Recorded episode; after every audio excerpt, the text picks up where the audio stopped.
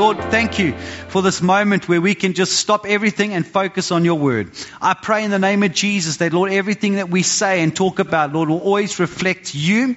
I ask for the inspiration of the Holy Spirit to come, that he would speak to us and he would draw us closer to you and give us wisdom.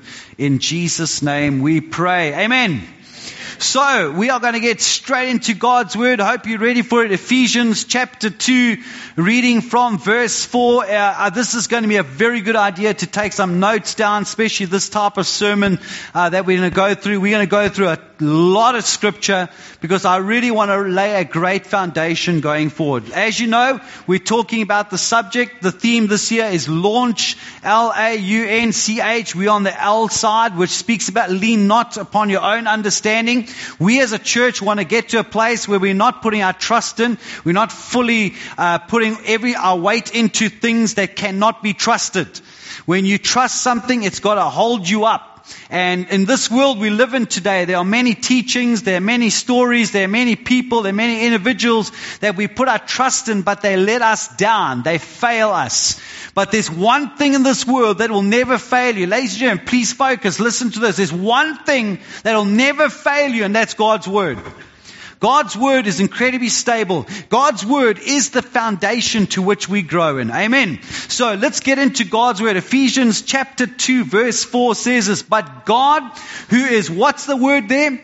Rich in mercy. Ladies and gentlemen, I could say amen, close the service off. We could go home just after that one little portion of scripture. God is rich in mercy. When you are rich in something, it means you have an abundance of. It does not mean that, oh my word, if you ask me for it, I've got to go count my pennies to make sure I've got enough to give out. I've only got a small portion to give out. No. The Bible says, and I want you to grasp this, I want you to understand this. We serve a God that is rich in mercy. He doesn't just have a small portion, he's rich in mercy for his great, listen to the language, his great love with which he loved us. Even when we were dead in our sins, has made us alive together with Christ. By grace you are saved and has raised us up together and made us sit together in the heavenlies in Christ Jesus. Ladies and gentlemen, that's a powerful scripture as well. If I can press, press the pause button for a moment. We, even though we are sitting right here on earth in this beautiful place uh, in Fish Hoek, did you know the Bible declares that as we are seated here, we are also seated with Christ where? In the heavenlies. Where's Jesus seated right now? At the right hand of the Father. The right hand of the Father speaks of a place of authority. It speaks of a place where he's seated right hand, and uh, the right hand of God himself, meaning that he has total authority. Did you know, ladies and gentlemen, even though we're here on earth, the reality is simply this. You and I are people of great authority. And it's time for the church of Jesus Christ to realize that when people try and suppress you, where people try and put you down, where, where people have spoken against you or whatever it might be, we are no longer slaves to this world. We are people with authority. In your workplace, in your homes, uh, in any area, any situation, you are people that are seated at the right hand of authority. Who understands rank? Anyone understand rank? If you have a rank, it means you have some form of authority. And that rank, it doesn't matter where you are in the country, the rank still stays the same. You have a ranking in the heavenly realm. You are children of the Most High God. You are a person, doesn't matter whether you're in South Africa, America, Canada, you are a person of authority. Why? Because you are at the right hand of the Father in Christ Jesus. Carries on to say this so that in the ages to come, he might show the, listen to the language, the exceeding riches of his grace in his kindness towards us through Christ Jesus. I love this part. For by grace you are saved, listen to the words, through what? Through faith. And that not of yourselves. In other words, it's got nothing to do with you. It's got nothing to do with what you have done. You are not saved by anything that you can accomplish in this world, alright? It is a gift of God, not of works. Once again, not by anything that you have done, not by anything that you have accomplished, so lest anyone should boast. Think of that word boast for a moment, ladies and gentlemen. Do you enjoy people that boast about themselves?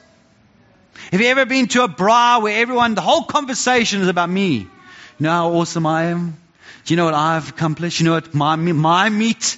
Look at your piece of bratwurst. Take my steak. Shh. You know what I'm saying? You know those type of people. We don't like those people that always boast. But here's the thing. God is saying, God is simply saying, your salvation, the place where you're at now, your hope, your glory, everything that you have has got nothing to do with you. It's all about God and all about His grace. The only thing we have to do in order to be saved is to have faith. And faith not in ourselves, lest we boast, but about God. Hebrews 11 verse 6 says it this way. But without faith, it is what? What's the word there?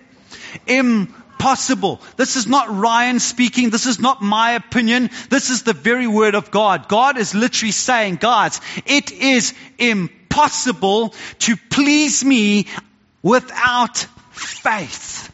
Ladies and gentlemen, if God says it's impossible, do you think in our own strength, in our own understanding, we can make it possible? No. When God says something's impossible, it literally means it is impossible. You cannot please God unless it is done through faith. Last week we came to an understanding that to grow in grace, to grow uh, as a Christian, it has to be founded on love. Remember we spoke about love? Has to be found on love. Love is the main ingredient in launching us into the next level of our walk with God. How many people know that God wants us to grow? Anyone here believe that? God wants us to grow. It's actually, it's actually quite strange if you do not grow. It's like, for example, imagine me in mid sermon, in mid sentence, stopping, going, oops. Tammy, please take me and change me. I need my nappy changed. Now, could you imagine for a moment what you would be thinking if your pastor stopped in mid sermon, like, oh, my word, uh, help me. I need to get changed. I need my nappy changed. All of you would look at me and think, no ways. This O's got problems, man. I mean? What? I mean, check that out. I mean, he's like, I know he's young. I know I'm young. You know, he's young, but surely he's got to be out of nappies by now. Here's the thing. God wants us to grow. It is unnatural. It's not really uh, normal for us believers to remain infants. We're actually supposed to grow. The only way we grow is through love. Now, let me explain it to you this way. Especially the men. Who remembers the first nappy you had to change? Anyone remember? And mom, moms, you included in this one, okay? But we men especially remember this, this traumatic moment. And I'm not talking about a wee nappy. Anyone can do that. We're talking about solid. We remember that. There's not one person alive that goes, woo, yes, I can't wait to change this nappy. Oh, so exciting. I hope it stinks. I really do. I hope I see everything that this child has been drinking. No. No one does that. No one wants to change these nappies, but you do it. Can I tell you why? Because you love that child. Let me just say, if you truly love God, if you truly love God, you want to do your best for Him. It's not about wanting to do or having to do, it's because of love. So, the second key, in my opinion, is this only faith pleases God. I want you to hear that very carefully. Understand this, ladies and gentlemen, as you're seated here. If you want to please God, you want to do things for God's kingdom, you want to grow in your faith, it is only faith that will please God. You've got to know that. You've got to understand that only faith pleases God. Two children were playing on the hillside when they noticed the sun was soon to be gone and night would come. The one little girl remarked, look, the sun has almost gone down. Just a little bit ago, it was much higher over the trees right over there. The girl's sister, however, responded and said, Well, the sun didn't really move. Dad says that it's the earth that moves and not the sun. To which the sister replied and said, The sun did move. Not the earth. I've been standing here the whole time and the earth was still while the sun was going down. I know what I see. To which the other sister replied, Well, I believe Father, even if it doesn't look that way. I want to focus on those words. I believe Father, even though it doesn't look that way. All of humanity has been divided on this. We either believe what, we either believe what our senses tell us, or we got to believe what our Heavenly Father says to us. Today, you have a choice. Who do you want to believe? What you see or what God says? Without faith, there can be no relationship with God. Each of us today must decide. You have to decide what you are going to believe today. Are you going to believe that there's no relationship with God unless you have faith, or are you going to believe something else? We have to choose. We live in a time where we all, where people are always using the words, I don't understand. Have you ever, anyone with children? Have you heard that before? I just don't understand. I don't understand. I don't understand. I don't understand. That's like the common phrase wherever you go. I don't understand. What the heck are you talking about? So we all want to understand certain things before we believe them. The problem with this simply is that if we first wait to understand, it could actually be detrimental to you. For example, if you don't understand gravity, it's not a good idea to jump off a 20 story building in order to understand because you're going to learn the hard way that gravity exists. You see, it's also, if, if you don't understand that fire can burn you, you're going to learn the hard way if you put your hand in a fire. You will eventually learn what the truth is. You see, sometimes if you choose to, to wait till you understand to believe, you could be in big trouble. That's why as parents, we teach our children, wait before you cross the road. Look left right. The kids are like, whatever, that car can't hurt me. Please, man, I'll run like circles around the car because they don't understand. And sometimes we got to take we got to take a step of faith before we understand. For example, I don't understand how a man can walk on water. I don't understand how someone who, who has leprosy and has been condemned to death, all of a sudden with one word from Jesus Christ, they are healed. I don't understand how someone who is born blind, yet Jesus touches them and they are instantaneously healed. Here's the thing that I do know is I might not understand, but I have the faith to believe that God is still the same yesterday, today, and forevermore. And I believe that if God touches anyone today, whether you've got cancer, whether you're blind, whether you're deaf, that you can be healed in Jesus' name. There's times we've got to absolutely put our trust in God before we try understand. Someone put it this way, for I do not seek to understand that I may believe. But I believe in order to understand. For this I believe that unless I believe, I should not understand. You want to understand God? You want to understand His ways? We first got to be people of faith.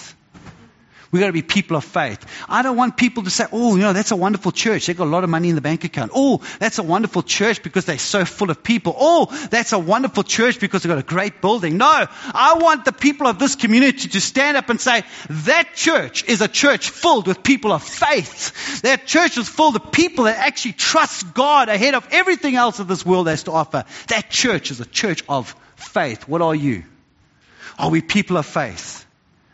What is faith? Hebrew 11 verse 1 says this, now faith is the substance of things hoped for, the evidence of things not seen. For by it the elders obtained a good report. By faith we understand that the ages were framed by the word of God, so that the things being seen not to have come into being out of the things that actually appear. Now, Hebrews chapter 11, ladies and gentlemen, if I could give you any advice, go home and read it. It's an amazing chapter in the Bible. In fact, theologians have called Hebrews chapter 11 the Hall of Fame chapter. the chapter of the heroes of faith, the honor roll of the Old Testament saints. Others have said it is the, Winds, the Westminster Abbey of Scripture, the faith chapter, and so on and so on and so on. Everyone describes this chapter as a chapter where it deals with the excellency of faith. However, can I say this? Chapter 11 didn't just suddenly appear. There was chapter 1, chapter 2, chapter 3. I know that's deep theology, eh? 3, 4, 5, 6, 7, 8. And what comes after 8? 9, 10. Oh, you guys, well done, eh? All good at maths. I'm very proud of you. 9, 10 before we get to 11. Did you know that the author of this book or this letter, did you know who he was writing to? Can anyone guess the audience to which he was speaking to? Anyone guess? Hebrews. So that's why it's called the book of Hebrews, right? Who were the Hebrews? They were the Jews of the day. They were people that uh, were people of the old covenant, people who had an understanding of who God was in an old covenant way. So what the author did, and please listen to me, go and check me out if you don't believe me. The author of this book was trying to prove one point one point right through from chapter 1 right through to chapter 10. And chapter 11, he simply gives examples of old, old covenant people uh, doing what he was trying to prove. What was he trying to prove, you might ask? The whole point of the first 10 chapters was that the new covenant in Jesus' blood is in every way superior to the old covenant. Go and check it out. He was literally che- uh, uh, uh teaching from, from chapter 1 that Christ was the better high priest. He was better than any high priest that ever existed. And because he was the better high priest, he offered a better sacrifice. By the way, ladies and gentlemen, Jesus' sacrifice was once and for all. It wasn't a sacrifice that you had to offer every single year. How many people know that Jesus is always more than enough? Jesus always fulfills every desire that you have. There's nothing impossible for him. And when he offered himself as the better, I would like to use the best sacrifice ever. It produced us, it allowed us and sealed us with a better covenant. That's what the scripture teaches. That's what it says. Ladies and gentlemen, we live in a time period where I am proud to say that Jesus is still better than anything that this world has to offer. He is better than the South African president.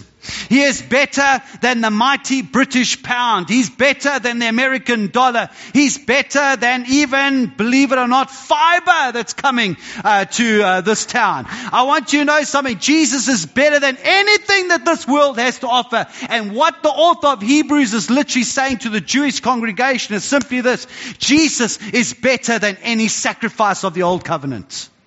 Jesus is better. Ladies and gentlemen, we have not changed the preaching. We have not changed what, what he was trying to say. Jesus is better than you can ever imagine.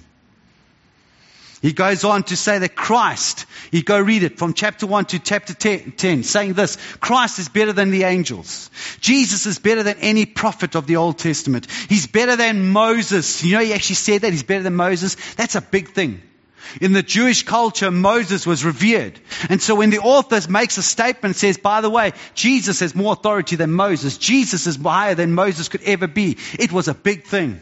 He said he was better than Aaron, better than Joseph. Basically, everyone, Jesus is superior. So the Jews of the day simply hear this, they hear the teaching, and they ask the question like it's asked today. The same thing people that have been brought up, I've got to earn my way to please God. Do you know we are taught the same thing? Ladies and gentlemen, without us even knowing, we taught the same thing. What do we teach our children? And it's right. I'm not saying it's wrong. What do we teach our children? If you want something, you've got to work for it.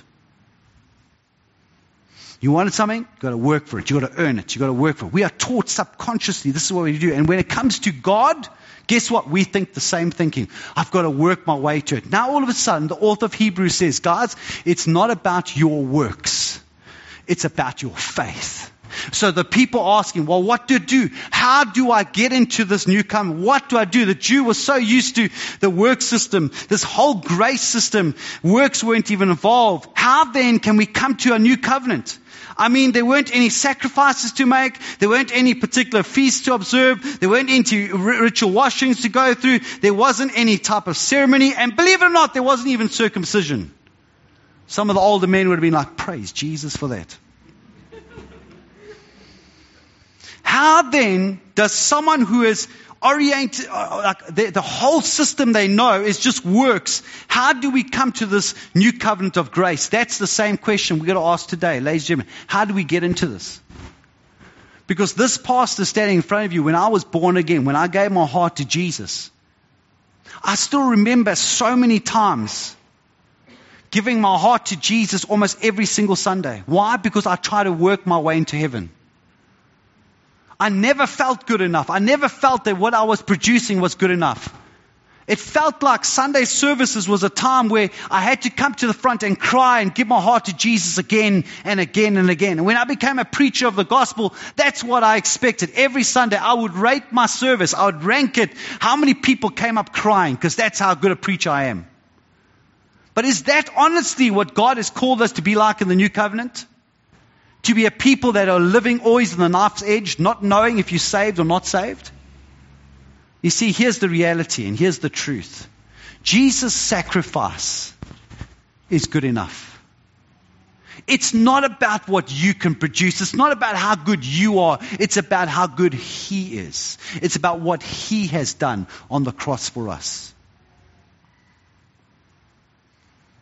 In fact, the author is brilliant book of Hebrews is an amazing book. He comes to the Jewish congregation and says, guys, Abraham, everyone loves Abraham. Abraham is the father of, the nation. Uh, Abraham is, is someone we look up to revere. And he asked the question, how was Abraham approved by God? Was it by his works? And the answer is simply no. The scripture literally says, Abraham believed God and it was counted to him as righteousness. Why? Because he believed God. The whole point of the book of Hebrews is to take us to a place where we actually have faith in him rather than ourselves. In Ephesians chapter 2, I read it to you. It says this. Well, before I get there. Isn't it amazing that on the cross, we understand the cross of Jesus Christ? That's where he paid the price for our salvation. Everyone agree with that? Hello, you still with me this side? Checking. Are you still with me this side?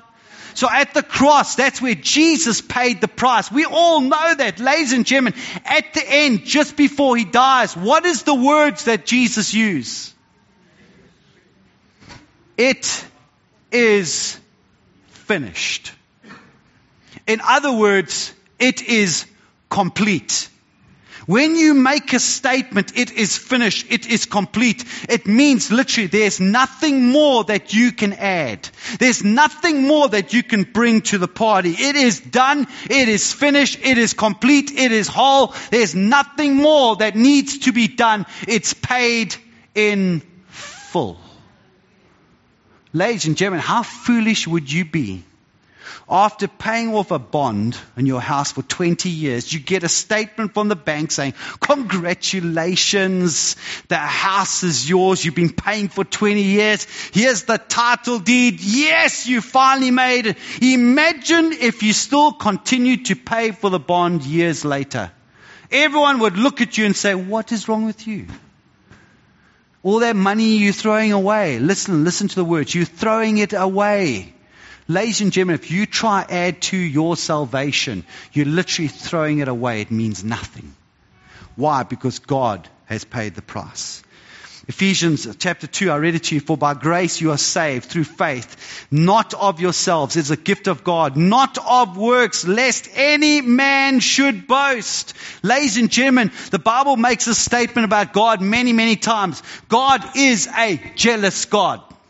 He does not want to share his glory. Here's the problem with Ryan. If Ryan decides I can actually add to the sal- to salvation, what I'm actually saying is simply this, God, if I can make it better, your sacrifice on the cross is not good enough. I don't ever want to be in that place.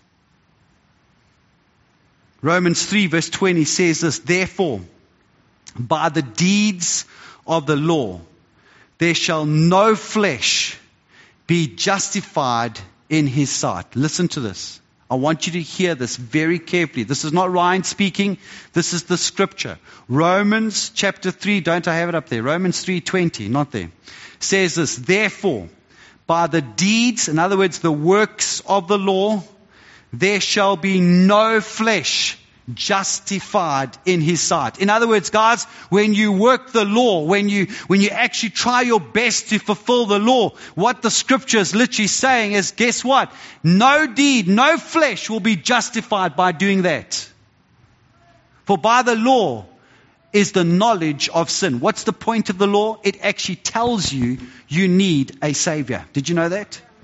It actually says, it actually proclaims, hey, guess what? The whole point of the law, it shows you how far you are from pleasing God.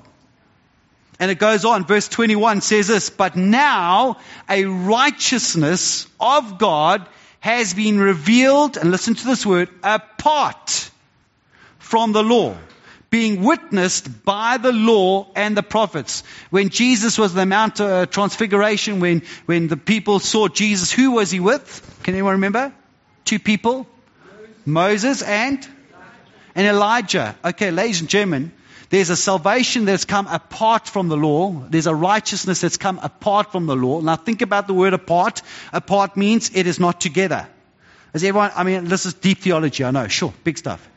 But apart means it's not together. It means it's separate. It's something totally different. Okay? So uh, righteousness has come of God that's separate from the law and is being witnessed. Who witnessed Jesus at the Mount of Transfiguration? It was Moses, which represents the law, and Elijah, which represents the prophets, okay? So the law and the prophets all testify to the fact that there's a righteousness that come from God, and it's through Jesus Christ alone. Isn't that awesome? And it goes on, it doesn't stop there. Even the righteousness of God, not my righteousness. By the way, ladies and gentlemen, the Bible says your righteousness, my righteousness is just like filthy rags. It's never good enough. So listen, here's the good news. Even the righteousness of God through the, here's the key word, the faith of Jesus Christ towards all and upon all those who believe for there's no difference. For we've all sinned and all fallen short of the glory of God, being justified, listen to this word again, freely by his grace through the redemption that is in Christ Jesus. Be saved by grace through faith. Romans chapter 4, I'm almost finished now. Listen to this. Romans chapter 4, verse 2 to 3 says this If Abraham were justified by works, he has something of which to glory, but not before God. So if Abraham was justified because of what he'd done, he'd have something to glory, but not before God. It goes on to say this, for what says the scripture? Abraham believed God and it was counted unto him for righteousness. Even Abraham, the father of faith, it wasn't his works that pleased God, it was faith. So some of you might be saying, and rightfully saying, oh, cool, Ryan. So you, what you're saying to me is that, hey, I can just believe and do nothing. yes, I love this faith. No, no, that's not what I'm saying. In fact, that's not what the scripture says. Scripture goes on to say that faith without works is dead. So how do we get the balance? Where does this fit in? Ladies and gentlemen, I will tell you the truth. Works is actually a byproduct of what true faith is. And we find that God does not tolerate selfishness. Then you can have a selfish salvation where it's about me and my works. But at the same time, true faith will always produce works. It's not your works that produces faith, by the way. It's your faith that produces works. In Hebrews chapter 10, verse 38, it says this Now the just, who are the just?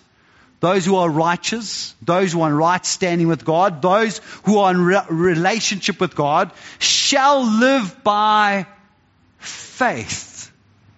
It goes on, though. Listen, we don't like the next part.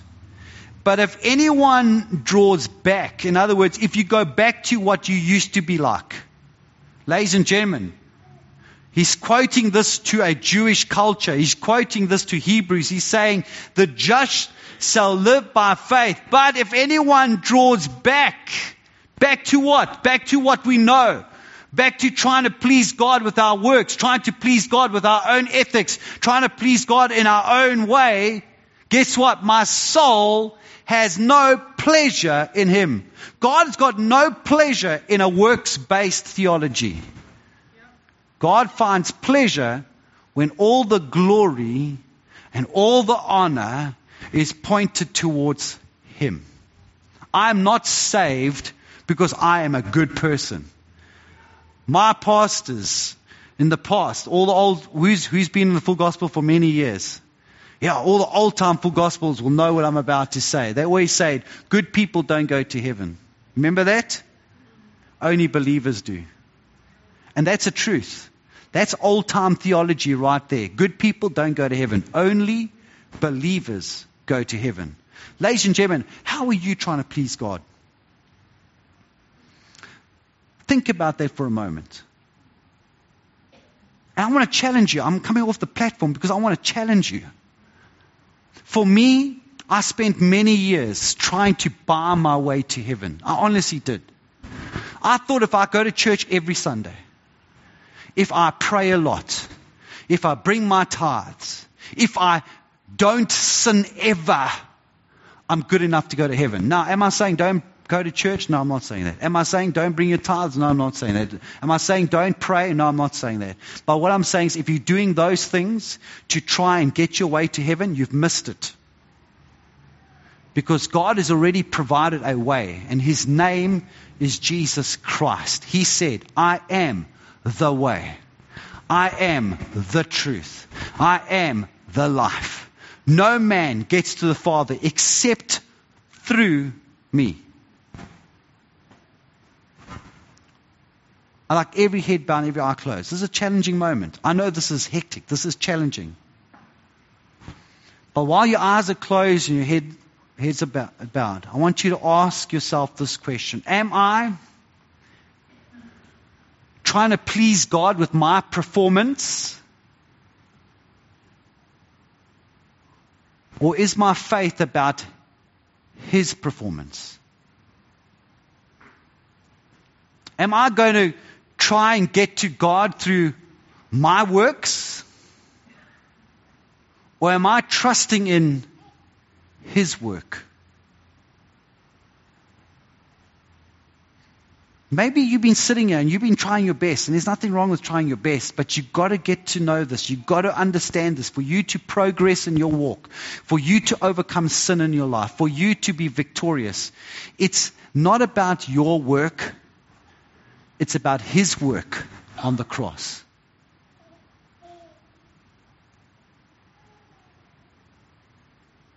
Where are you in your walk with God? You see, ladies and gentlemen, there's this thing called condemnation that affects so many Christians today. We are condemned because we never make it. Did you know that you will never make it without Jesus? You can try as hard as you want. You can do whatever you want. You can, you can write checks of a million rand every week and give it to the church. You can never please God with your works. It's already done for you. So if you're in this building today and you're saying, Ryan, you know what, I'm tired of just doing it my way. I understand that today I need to put my faith in God. I need to actually put my faith in His work and not my works. I'm tired of being condemned. I'm tired of feeling like I'm not good enough. I'm tired of thinking that God won't answer my prayers because I just haven't done it right. Today is the day you need to be set free and understand God loves you. He cares for you. He has worked for you. So if that's you this morning and you're saying, Ryan, I want to, I want to believe God. I'm not going to ask you to come to the front, but I am going to ask you right there where you are, right now, to lift up your hands nice and high so I can pray for you this morning. I see a whole lot of hands going up.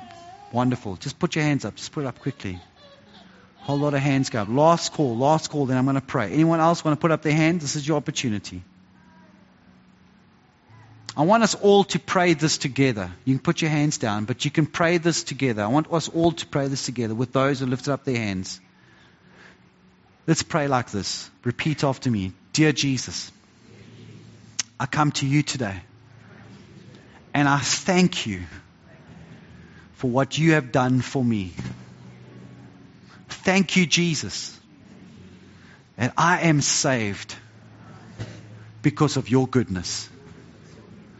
Thank you, God, that today I can confess that Jesus is my Lord and my Savior. Thank you for this gift of salvation in your name. Amen. Amen. Thank you so much for praying that prayer. And my prayer is that as we go on throughout this year, that our salvation is going to be so cemented. We're going to be so secure in our faith in Jesus Christ.